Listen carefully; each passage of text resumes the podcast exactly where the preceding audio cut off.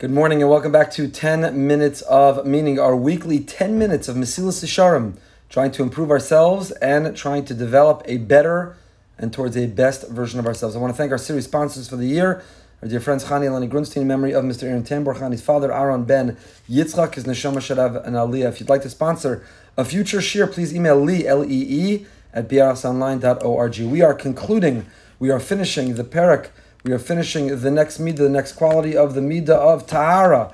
Tahara we've been developing is the idea of not only doing the right things, but doing them for the right reasons. How can we purify our thoughts, our intent, our motivation, our drive? That we're not driven by competitiveness, we're not driven by ego, we're not driven by honor, we're not driven by ulterior motive, but tahara, there's a purity to our heart, there's a purity to our thought, there's a purity to our uh, our, our intention.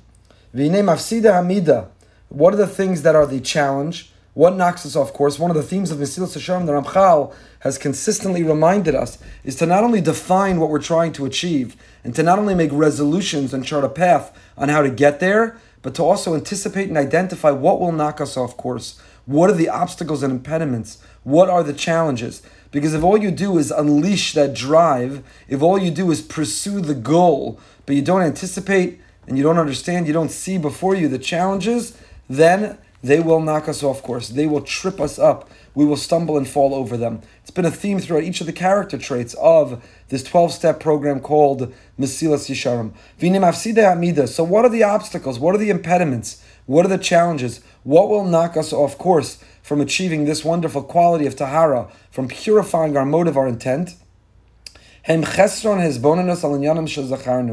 And the number one is not being contemplative, not thinking, just running through life, being taken by momentum, not pausing, not stopping, not thinking, not being mindful, not being present. So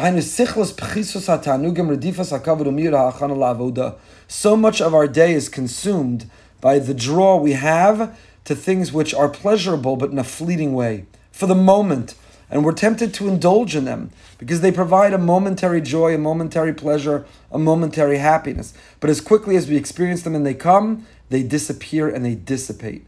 But we're not mindful, if we're not contemplative, if we're not thoughtful, if we're not present, then we'll eat that thing that we'll regret. Then we'll look at, then we'll say, then we'll go, then we'll listen to, then we'll make decisions which sabotage our own success, sabotage our holiness, sabotage our happiness. How could that be? We're thoughtful. We're brilliant. We're capable. We're human beings. We are the most developed of all creatures. And yet, we don't avoid the very things that threaten us, the very things that undermine us. And the reason is a failure of mindfulness, a failure of intention, a failure to be conscientious and conscious in all that we're doing. So a person needs to contemplate and think about.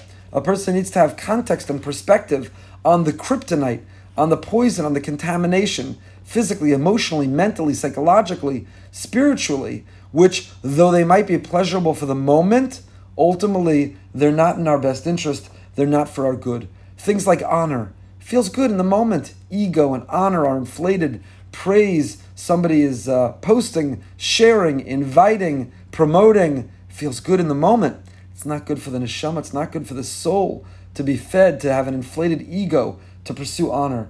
And ta'anugim, the worldly pleasures. Nothing wrong with indulging and enjoying the pleasures of God's world. He wants us to. He holds us accountable and responsible if we fail to. But yet we can't overindulge, indulge indiscriminately in the wrong time, the wrong place, with the wrong people, and so on. So a person needs to be mindful. Person needs to be contemplative, intentional. Person needs to be thoughtful. At the beginning of every day, what are my goals? How do I pursue them? And what will I not allow to knock me off course? If you know that when I come home late at night, I get a late night craving, what do I have in my cabinet or refrigerator? Will I eat it all? Do I need to eat it all? How do I become determined even before the threat or danger arises? Determined who I will be and how I will live so that I can overcome, so that I can persevere, so that I won't give in to that which I know will compromise, will undermine.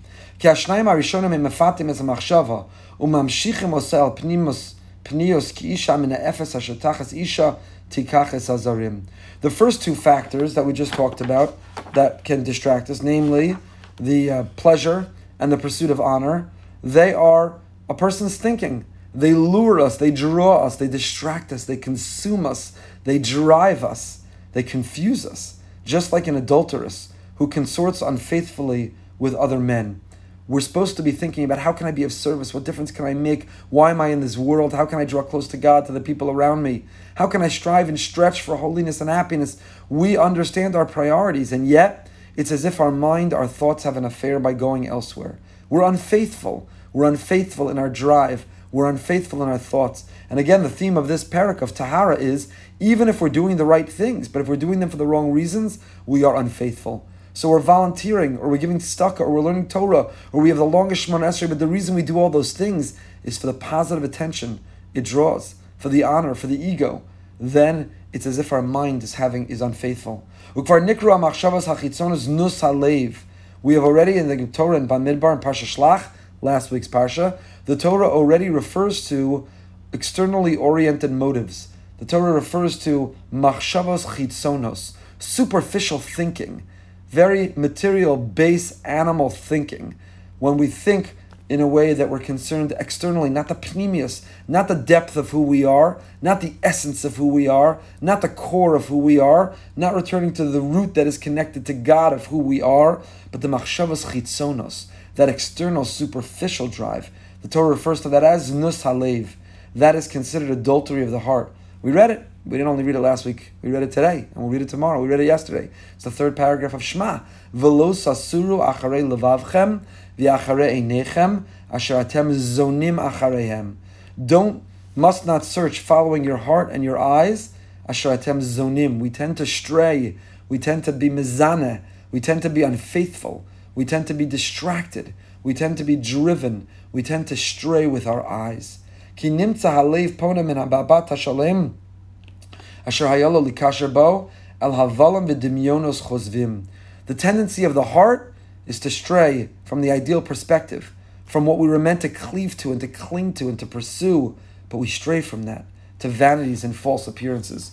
Our focus should be singular, like the Olympic athlete who's training. Tonight on Behind the Bima, we are hosting uh, Beatie Deutsch, who uh, tremendous award um, winning marathon runner We'll talk to her about that drive, competitiveness. We'll also talk to her how do you deal with coming up short and failure.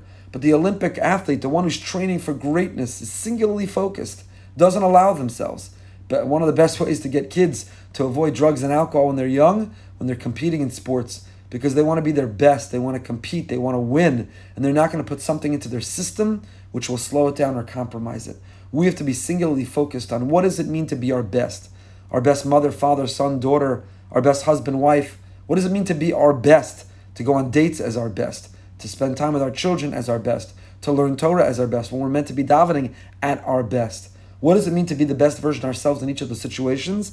And then, like the athlete who's driven, like the entrepreneur who only thinks about building his or her company, to be so singularly focused and say, why would I engage in that? Why would I put that in my system? Why would I slow myself down? Why would I cloud my judgment? Why would I give up my goal for some fleeting pleasure. That has to be our attitude. That has to be our focus, our determination. Not velosasuru. Don't be distracted. Entrepreneurs not distracted by the here and now. They are driven. They want to build their business. They have goals. They want to pursue them. The athlete wants to pursue them. Different arenas of life want to pursue them. And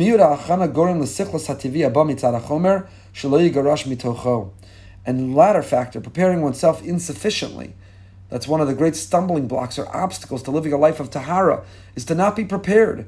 Because if you're not prepared you come home late at night and you know that you always get cravings late at night, and you have a cabinet that's filled with potato chips and corn chips, you have a cabinet that's filled with things that are unhealthy for you, and you haven't done the preparation, you haven't become determined how you'll react and what you'll do when the urge arises, then you're finished. Then you're done. It prevents the removal from what's heart of the innate thoughtlessness that derives from the material world. Besircho The thoughtfulness befouls the divine service with its stench. It's sichro no. It's it's repulsive. It's something which is rotten to its core. If we're not prepared, you can't have holiness without preparation. Turn Friday into erev Shabbos. It means to be prepared, to walk into every meeting, know how we want it to end, to walk into every conversation knowing what is our goal, to walk into every circumstance understanding what am I trying to extract from it, to walk into every vulnerable moment determined how I will overcome. That's what it means to live with Tahara. Is not just to be focused externally on our actions, but internally on our motivation and drive. to be thoughtful and present and contemplative. And when we are, then we can direct ourselves to our best selves. And with that, we conclude Parak chapter 17, and we conclude the Midah of Tahara. We will move over next week as our last week. We are on next Wednesday morning. It's our last week till after Tisha B'Av. We're going to take a break after next week. Chapter 18, we continue next week. Bebeir Midas Chasid. Stick with us in 20 minutes for Living with Emuna tonight, 9 p.m. We go behind the Bima with Beatie Deutsch. Until next time, stay happy, stay healthy, stay holy.